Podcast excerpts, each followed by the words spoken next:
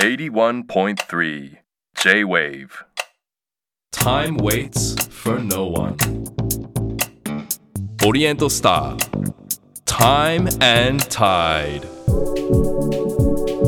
その時に本屋でエシカルという言葉と出会って、おそれでもうその時よく言うんですけど、まあはい典型を受けたみたいな雷が落ちたみたいな形で、へえその瞬間にエシカルをライフワークにしようと。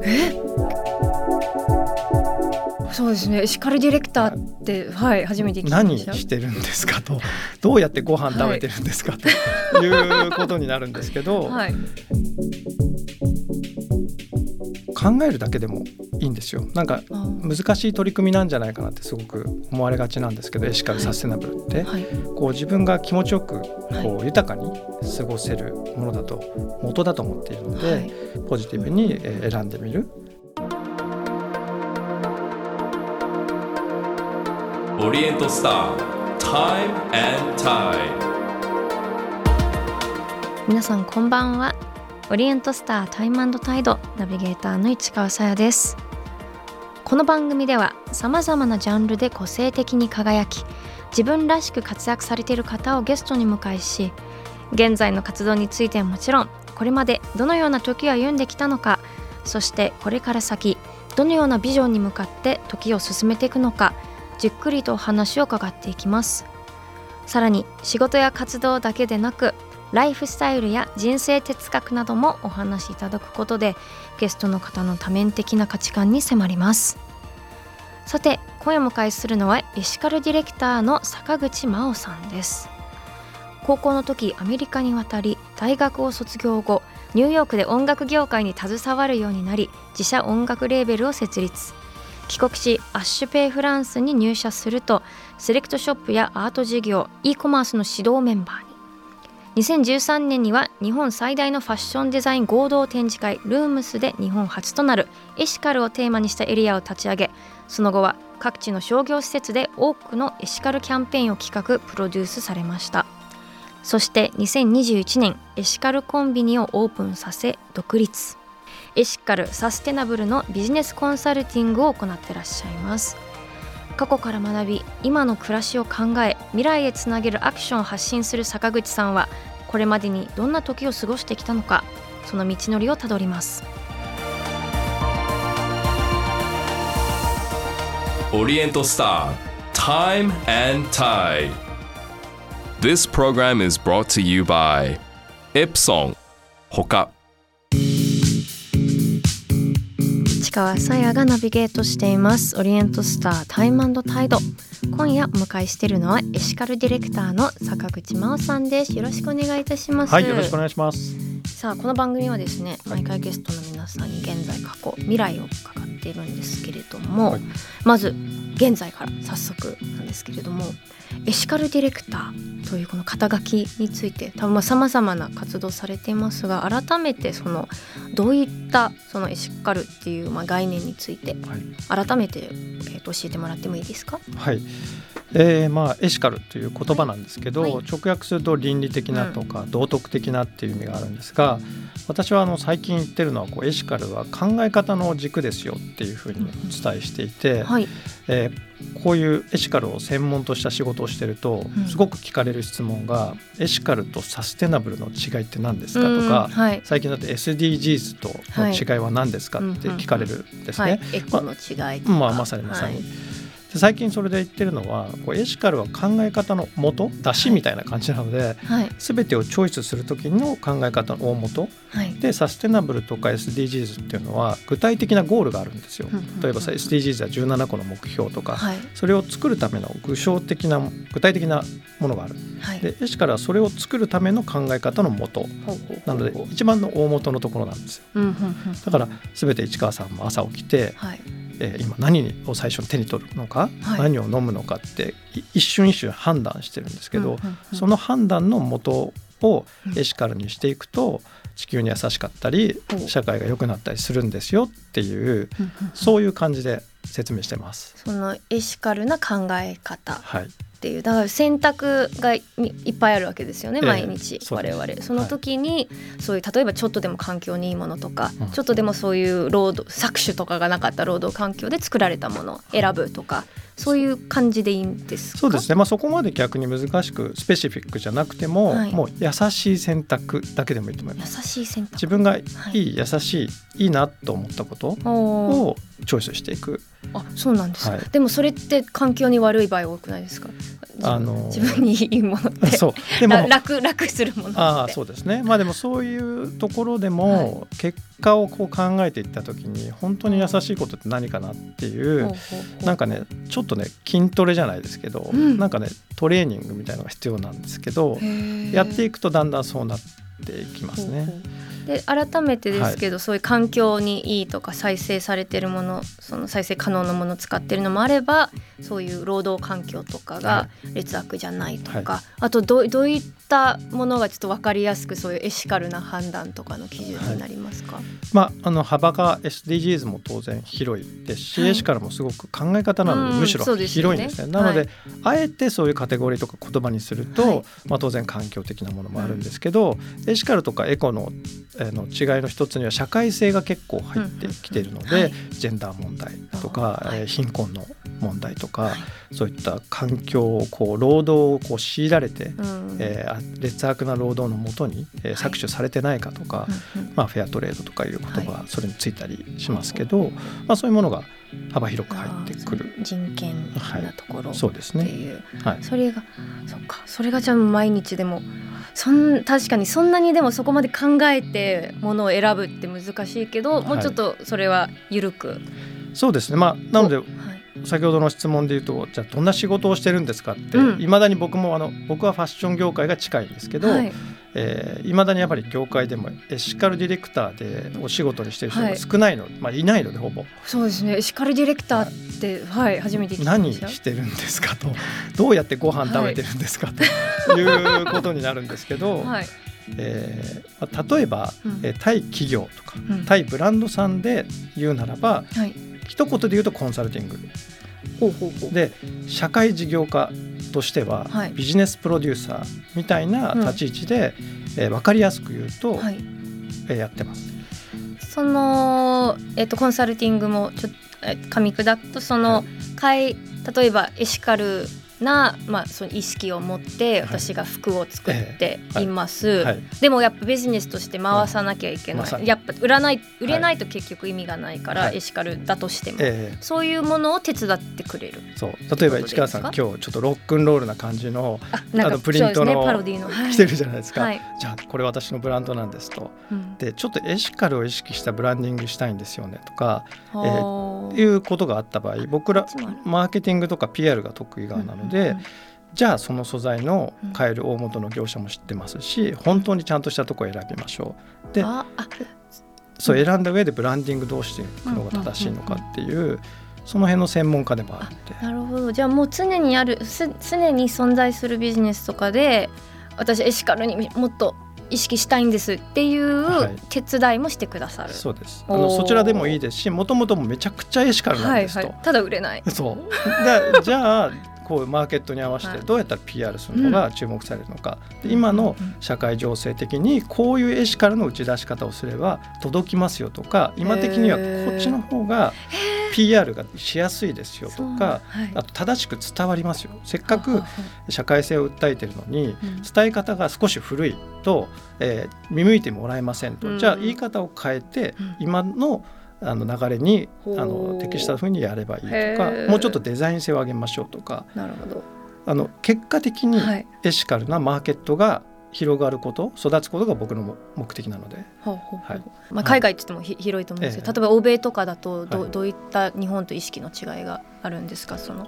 あのまず意識というよりは取り組んだ年数が圧倒的に違ったりします。例えばエシカル消費っていう言葉、まあ、エシカルコンシューマーっていうふうに訳しますけど、でいうとイギリスだとエシカルコンシューマーマガジンっていう、えービジネネスの専門誌があるんですけど、はい。30年前から発行されてるんですよ、もうその名前。前で。はい。はい今でも発行されているはい。ということはエシカル商品の専門誌が30年前から今でも出続けている、まあ、取り組みが早い。そうすると、えー深さとか広さっていう議論のレベルが少し先にいってるんです、はい。でそれは消費者に対しても消費者のレベルもそういうところなのでちょっとその時間のレイヤーの部分とはいあとは理解のレイヤーの部分。はい。あとは自分たちが持ってるオリジナリティその感性とかうん。歴史とか宗教文化はい。の深さによってちょっといろんなあの違いがああるんでなんか日本がただ遅れてるっていうこともあのい言えるには言えるんですけど、はい。個人的には日本の人のポテンシャルはすごく高いと信じているので、うんうんうん。それは宗教的に文化的なはい歴史の意味で。うんうん。だからなかなかその軸をはい。どこで切るかによって違うんですけど、はい。まあ本当に資本主義社会の中のこの50年で言えばはい。圧倒的に遅れてるっていうのは事実だと思います。81.3 J-Wave オリエントスター Time and Tide 今夜はエシカルディレクターの坂口真央さんを迎えしています。引き続きよろしくお願いしお願います。します。さあここからは時を遡り過去についてです。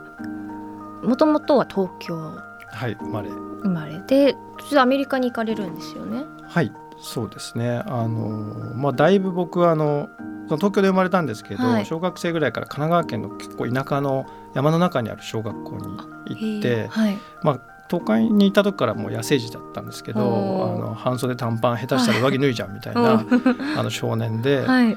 えー育ってでこうこう見えてもってまあラジオだから見えないんですけど あのエシカルとかこうやってイン,、はい。インドア系に見られるんですけど、えーはい、めちゃくちゃ体育会系なんですよ。あそうなんですね、はい。えースポーツとかやっスポーツばっかりやっていて、はい。えー。もう体育の授業だけが楽しみみたいな、うん。あの子供時代やんちゃだったんですね。そうですね、うん。なんで本当にあのプロプロで何かプロ選手でうん。スポーツ選手で食べていこうともともと思ってましたえから、ー、え何の競技最終的には、はい。えメインはラグビーやってたんですけど、はい。最終的にはアメフトのキックの選キッカーで食べていこうと思ってたんですよ一時期。キックオフとかそうですそうです。えーすごい、はいそれはいつぐらいまでそうえっと夢見てた、描いてたんですか？アメリカの高校生で留学して、はい。高校のあのそのチームにアメフト部に入った時ですね、そこで目指していて、おおただ大学の時にそれをで推薦取ろうと思ったんですけど、はい。一部田舎の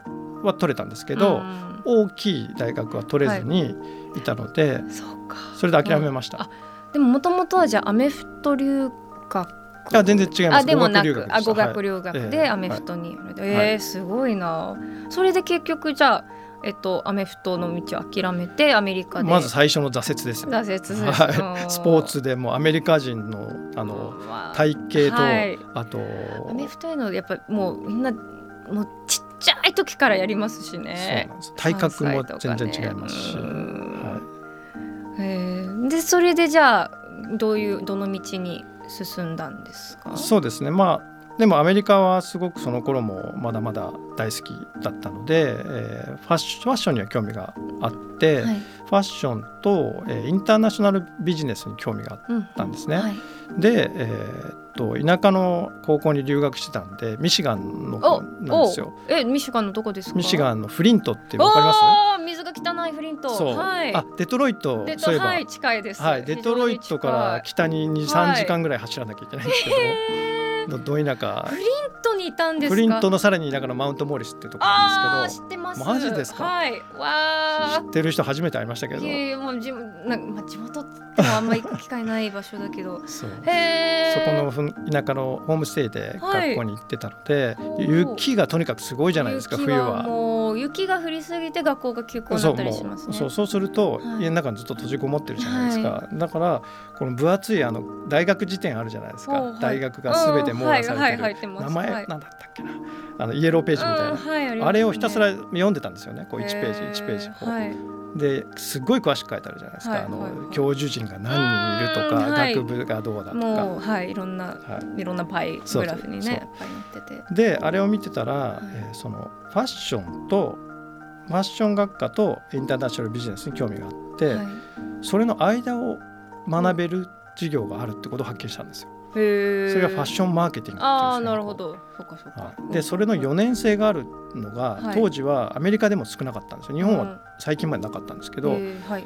えーカリフォルニアに2校、ええーボストンに1校、はい。えーニューヨークに2校ぐらいしかなかったんですよ。あー FIT と、うん。はいそうですそうです。はいはい。でどれにしようかをこう消去法で選んでってボストンにしたんですけど。ああそうなんですね。へえ、じゃあそれでボストンの。ボストンでそれをファッションマーケティングを学んで、おおっていうところから、まあ、今の仕事にすごく、あのちょうん。うんつながってるんですけどね。そうですね、うん。そこからそのエシカルに出会ったのは、結構いつ頃どういうきっかけでした、まあ、もう日本に帰ってアパレルの企業で働いてい。た時で、まあ、2012年になるんですけれどもそれはあのちょうどその頃は僕は会社の中で大きな展示会のあの運営をする部署に移動したばかりだったんですけど、新しいコンセプトを考えなきゃいけない、まあ、考えたいなと常に思っていたので、その時に本屋でエシカルという言葉に出会って、おうそれでもうその時よく言うんですけど、まあはい。典型を受けたみたいな雷が落ちたみたいな形で、その瞬間にエシカルをライフワークにしようとえ？決めてそうなんですね。今に至る、でそのその本はどういうなどういう本なんエですか？シカルを知らないあなたにっていう、えー、すごい。刺さった、はい、それ書いた人めっちゃ嬉しいですね、感謝してます。へえすごいそういう出会いがあるんですね急にビビッといやでーあのとはいえ最初から最初じゃあどうしたらいいか一歩目ってわからないじゃないですか、はい、それどうされたんいですか？やわからないというよりは、はい。そのうその降ってきてうん。決めた瞬間からもうアイディアが止めどなく溢れてきたので逆にわからなくなかったんですよ。もう自分がだから多分ちょっとやりたいこととか大事だと思ってたものが全部つながってったあまさに。おっしゃる通りで、うん。まあよくこうそれを聞かれるきっかけを聞かれるんですけどきっかけはその本屋さんだったんですけど、うん。今までお話したように結構エンタメファッションの世界にずっとアメリカにかぶれて、はい。アメリカに憧れて実際に行かせてもらってはい。やった部分と、まあ、逆に僕の両親が実は社会福祉事業をですねずっと人生をかけてやってる両親なんですね。えーそうい。った福祉の世界を小さい頃から見ていて、うんやっぱり心の中にそそれがずっとあったんですね。なんでそのエシカルっていう言葉と、まさにさっき市川さんおっしゃったように、それがくっついた瞬間だったんです。あーでもそういうものにやっぱね敏感でいるって大事ですね。ででそうですね。で最初はじゃあもう会社の企業の中で、はいの一環でエシカルの部門をやってた。ファッションのその業界でえー展示会ではい B2B 寄りのものだったので、まあ、まずはその中でその当時はいわゆるエシカルファッションの選択肢がお店にどこのお店もなかったんですよね。なかったのでまずは自分でコンセプトを作ってエシカルファッションってこんなにいいものがあるんですよっていうブランドをとにかく集めてうんエリアを作ったんですね。はい。でバイヤーさんたちに紹介していやどんどん扱ってくださいと。うんうんでお店でその当時は10あったら0しかな何もなかったのを10のうち1つエシカルブランドが並ぶと選択肢が1つ増えてうん2つになれば2つになってっていうそういう市場をこう作っていくっていうことからスタートした。だからそういう企業の一環でやるっておも面白いなってある意味そのなんだろう他のそのエシカルじゃないブランドもいっぱい、まあ、じゃないっていうのも極端ですけど、うん。そこまで意識してないブランドもある中でそういうなんだろうこういう部署やってるのって何か言われたりしないもんなんですか？あのた基本的に僕はあのその企業にいてもそうじゃなくてもおそらくそうだったと思うんですけど、新しい事業を立ち上げるのがどちらかというと好きで、うん。そのためには説得しなきゃいけないんですようね。ん。なので常にまず社内プレゼンみたいなことからスタート、はい。まあ、スタートしてずっとそれを続けているっていう感じでしたね。はい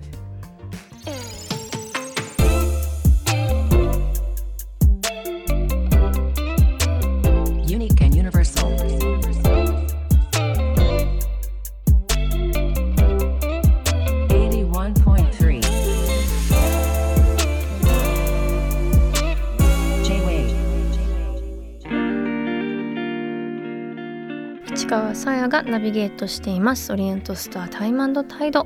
今夜はエシカルディレクターの坂口真央さんにお話を伺っています。さあここからはプライベートについてなんですがもう今ハマっているものを伺ったところ瞑想というはい。聞きまして。瞑想って私全然できないんですよね。ご興味はありますか？興味あります。あ。ある時期が特、前にありました。でも全然できないんですけど、いつ結構長くやってらっしゃそうでるんですか？すね。もう30年ぐらい続けていて、はい。でも最近特にですねあのまあ師匠がですね僕2人いるんですけど、はい。日本に京都に1人と東京に。で、えー東京で、えーここ3年前からあの師匠と仰いで20先生っていう方がいるんですけど、はい。うん。そこに行き始めてからは本当にもっと集中して、はい、えーできるようにできるようにとかするようになっていますね。瞑想するとどうどういう効果がメリットを感じますか、うん。まああのとにかくポジティブにはなってくるとは思いますね。うん。まあ自分と結局向き合うっていう、えーことなので、はい。えーその自分がまあでもずっとやってることはあんま自分の中では変わってないなっていう。アメリカに行ってニューヨークに行ってって何をしてたかっていうとやっぱり自分探しなんですよね。うん。で自分ってどういう存在なのかっていうことを常にやっぱりその頃から本当に考えてみんなと仲間と語ったりとかはい。してましたけど、はい。それと一緒だと僕は思ってるんですよね。うん。自分のじゃあ存在意義って何なんだって多分人だったらみんな考えたりすることあると思うんですけど、日々やっぱりこの五感が忙しい日々をがあの送っているとそのそのことを考えることができないくなっちゃうんですよね。はい。それをあえてその瞑想っていうのはそこに向き合うことじゃないかなって思ってますね。結構でもいろんな場所でやってらリトリート合宿とかもそう今年特にこのリトリートをすごく、あの今年はなんかはい。集中していって、はい。まあ3部作だったんですけどあの高千穂高野山ネパールと行えー、ってきましたね。高千穂こうネパールすごい幅広いですね、はい。いですね。えー、どどういうこリトリートってことはもはい。うみんなとその、一緒に瞑想してそうですね。一定数の参加者ともう合宿なので、はい。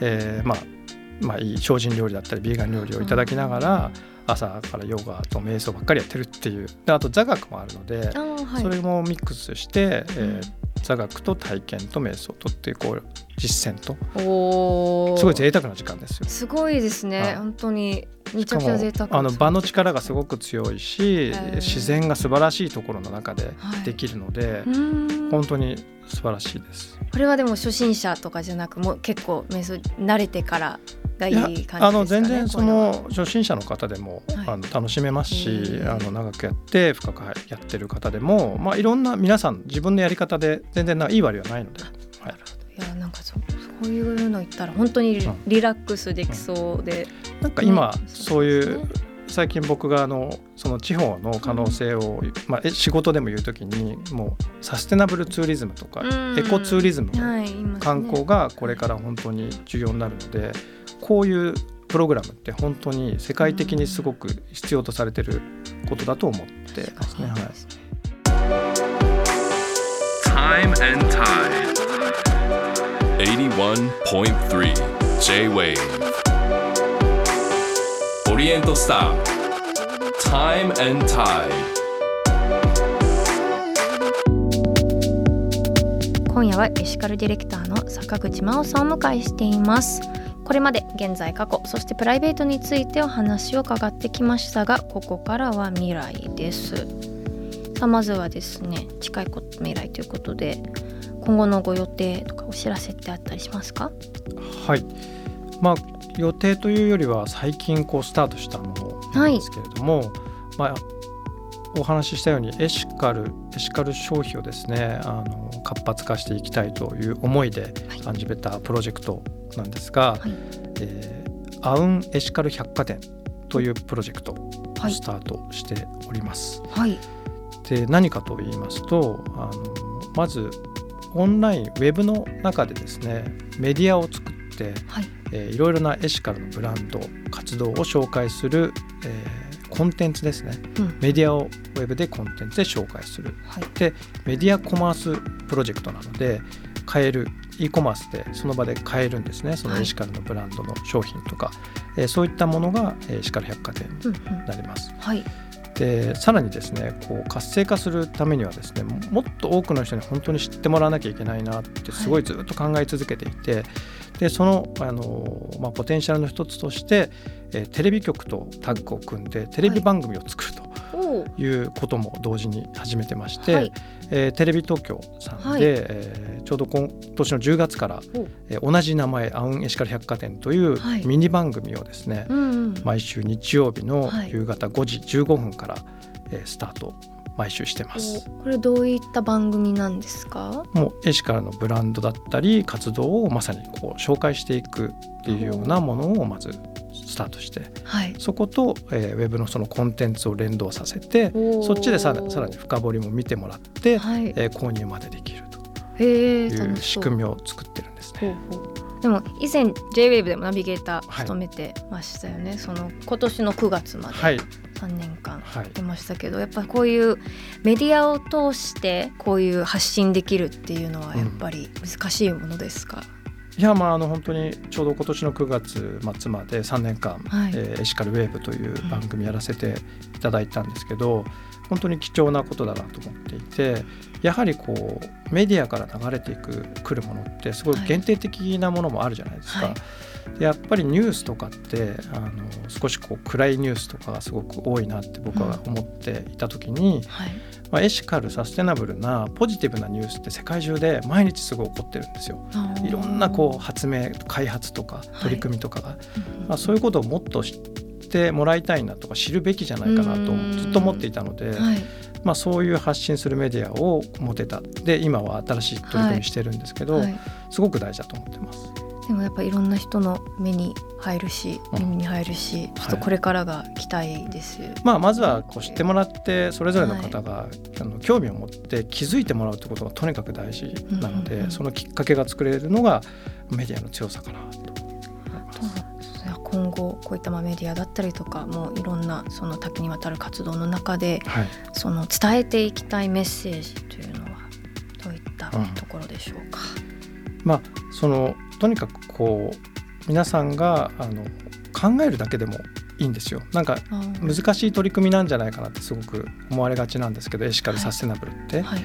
苦しいとか我慢しなきゃいけないっていうことではなくて、こう自分が気持ちよくこう豊かに過ごせるものだとの元だと元だと思っているので、はい。本当にまずは少し考えてみる。ポジティブにえー選んでみることで、あのすごいこう本当にやっていくとうん。皆さんが驚くぐらいいい感じの循環になっていくと。本当に僕はあの身をもって体験してますので、はい、はい、第一歩としてまず、まあ、生活とか人によっていろいろですけど、ええ。例えばどういったことできますか？まず明日の朝起きて、はい。あの感謝をしてから起きましょおおはい、う、はい、ベッドを降りる前に、はい。まずあの今日一日がこはいうスタートしてうんよかったなって、うん。あの感謝をしてからこう起きる。それでやっぱ変わり。まあ、それをベースにこうしていくこと、すべてにこう感謝をすることって本当に大事だと思っていて、そうそういう自分である余裕をこう自分がそういう状態になるってすごく簡単なことではないと思うんですけど、はい。それを一つちっちゃいことから始めればいいのではい。それはできるじゃないですか。朝皆さん起きたら。はい、ね。できますね。はい。うんうん、わかりました。やります。ありがとうございました。さて最後にですねお迎えした方にエプソンの時計オリエントスターを選んでいただいています。えっ、と坂口さんがセレクトしたのはどちらでしょはい M34 アバンギャルド F8 スケルトンを選ばせていただきました。う。はい、こちらはダイナミックなデザインが特徴のシリコン製雁木車を搭載した M34 アバンギャルド F8 スケルトンです。こちらぜひ皆さんホームページや店頭でチェックしてみてください。こちらは坂口さん選んだ理由は？そうですねまずはあの機械式ということで、まあ、エシカルポイントでやっぱりどうしても選んでしまうんですけどはいあのバッテリーとかね電池っていうものを使ってない機械式で、はい。えーまあ、自動的にしかも自分がしてるとこう巻いてくれるっていう技術って、まあ、すごいなと思いますし、あの結構素材にもこだわられてるのと作っている産地、まあ、職人さんが、はい。あの作ってるっていうふうにおっしゃっていたので、もう職人とかそういう伝統技術を守っていくっていうことも十分エシカルサステナブルな領域はい、なので選ばせていただきました。すごい確かにでもそういった観点であんまり考えたことなかったけどそういった要素って結構詰まってます詰まってるなと思いましたし、つはい。使い続けていくともっとエシカルポイント見つかるんじゃないかなと期待を今すごいしてます。確かに長く使えるっていうのも一つエシカルなポイントでもありますはい。しね、そもそも。本日お話しいただいた内容こちら番組ホームページにアップしています。ぜひご覧くださいオリエントスタータイムタイド今夜のゲストはエシカルディレクターの坂口真央さんでした。ありがとうございました。はい、ありがとうございました。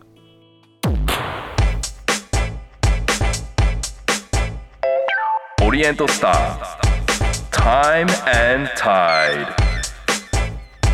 81.3 J-Wave 市川カオスモスさあ今夜のカオスモスですが11月4日のオンエアシンガーソングライターの時あさこさんの回の感想です。まずはラジオネームまさみつーさんからです。ありがとうございます。小さい頃絵を描くことが好きだった時さんが音楽の世界へ進んだのはやはりサックス奏者のお父さんの影響があるかもしれませんね。韓国とも強いつながりあるとか。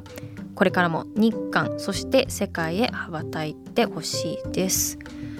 というそうそう小さい頃ね絵描いたりものクリエイティブなものは好きだったけどそれで結局音楽の世界に行ったのは絶対お父さんの影響もあるけどお父さんそれをすごいわざわざ押さなかったっていうところはかっこいいですよね。自分があの力を求めてきたら言ってくるけどっていう。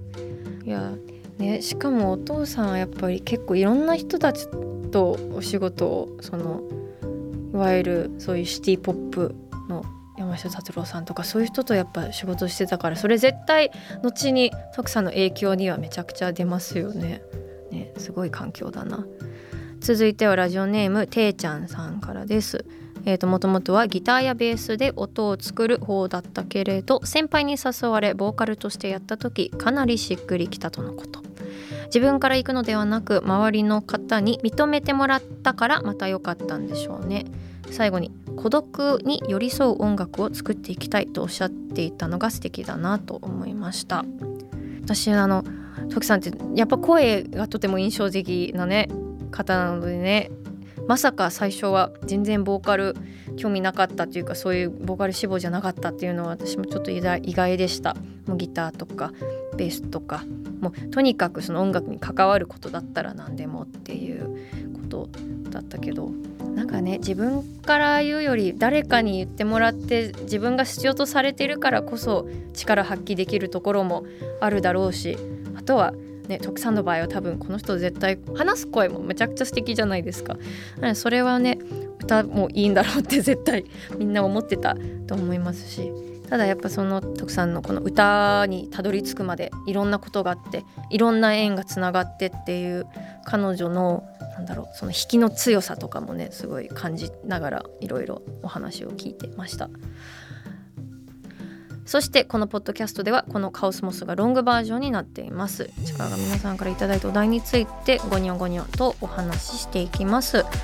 えっとメッセージいただいてます。ラジオネームココさんからです。ありがとうございます。秋が深まり各地で紅葉の素敵な季節になりました。市川さんのおすすめ紅葉スポットがあったら教えてください。ありがとうございます。そう紅葉ね。なんか大人になればなるほど紅葉の良さって分かる気がして子供の頃本当全く分かんなかったですよね。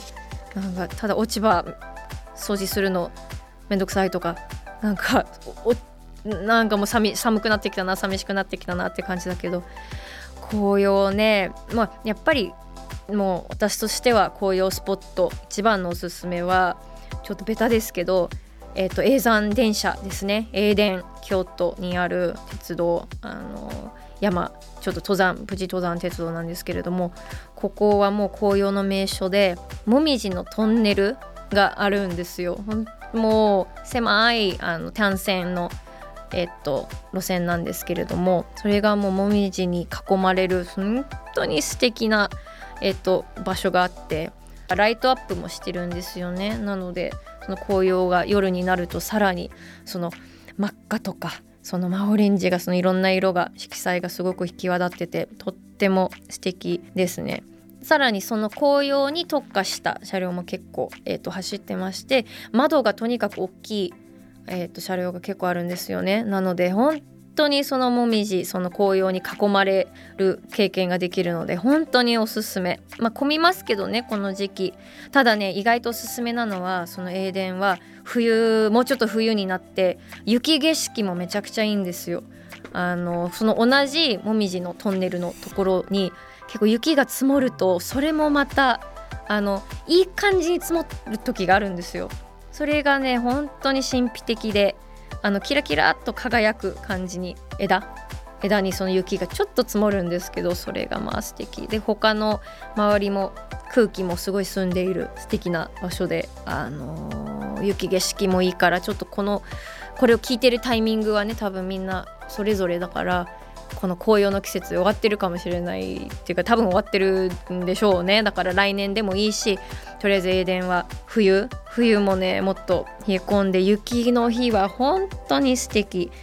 あとは雪と雪の時期にねいい鉄道は私はやっぱりもうこれ毎年おすすめしちゃってると思うんですけどどっかであの JR 北海道の専門本線ですね。専門っていうのはその釧路から、えっと、網走線も走っている路線なんですけれどもまあ雄大な自然本当に北海道ならではのスケール感を味わえて釧路湿原の横を最初通るんですよね。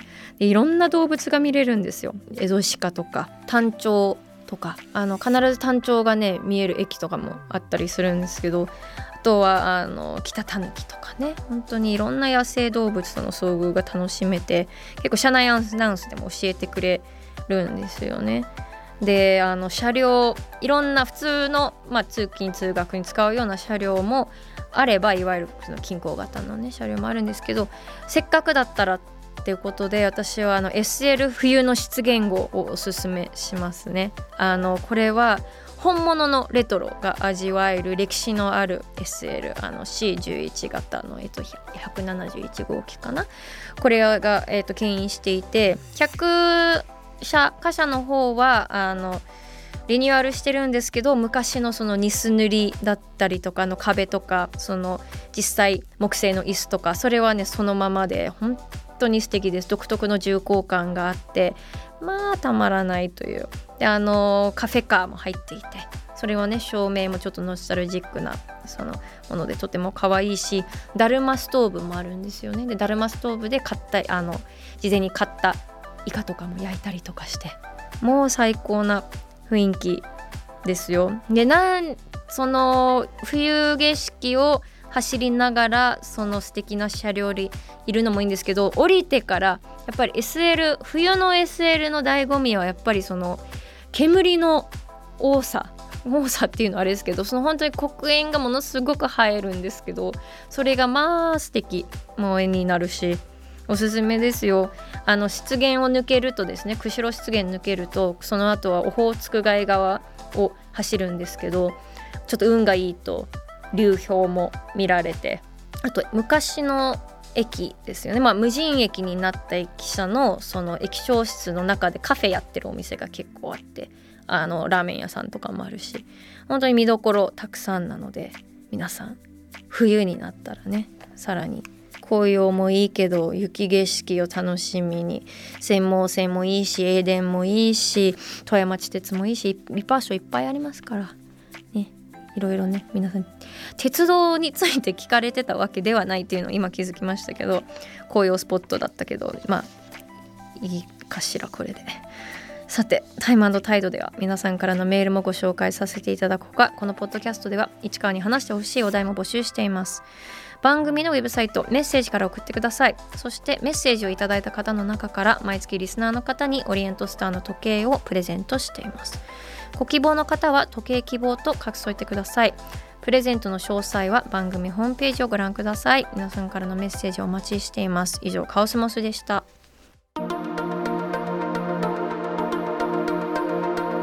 オリエントスター Time and Tide 市川さやのナビゲートでお届けしてきたオリエントスタータイムタイド。今週もさまざまなジャンルで個性的に輝き自分らしく活躍されている方をゲストに迎えし現在の活動についてはもちろん現在に至るまでどのような時を歩んできたのかそしてこれから先どのようなビジョンに向かって時を進めていくのかお聞きしました。さあ今夜のゲストはエシカルディレクターの坂口真央さんでした。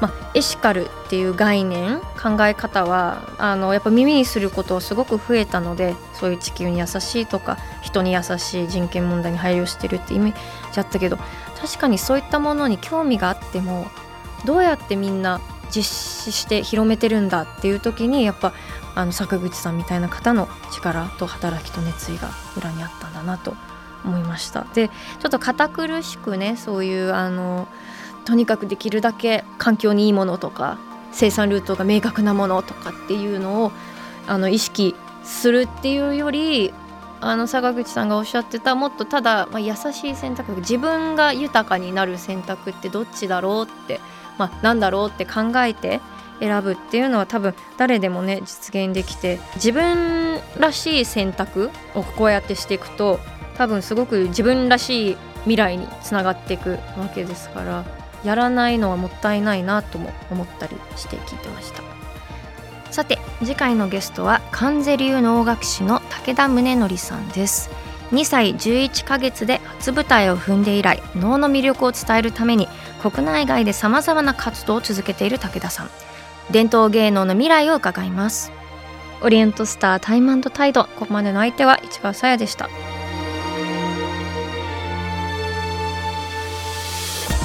オリエントスター Time and Tide This program was brought to you by Epson ほか